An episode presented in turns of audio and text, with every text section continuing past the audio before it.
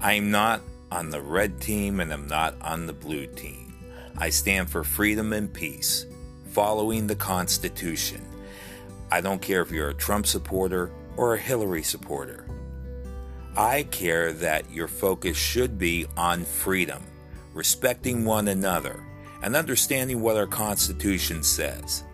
If we know our history truly, the good and the bad, we will be able to move on better as a society. Let's stop talking down to one another. Let's start listening to one another. Disagree with one another with respect, but understanding that if we cannot exchange ideas and share ideas, we're going to lose our country and lose our freedom. I'm Stephen Spates.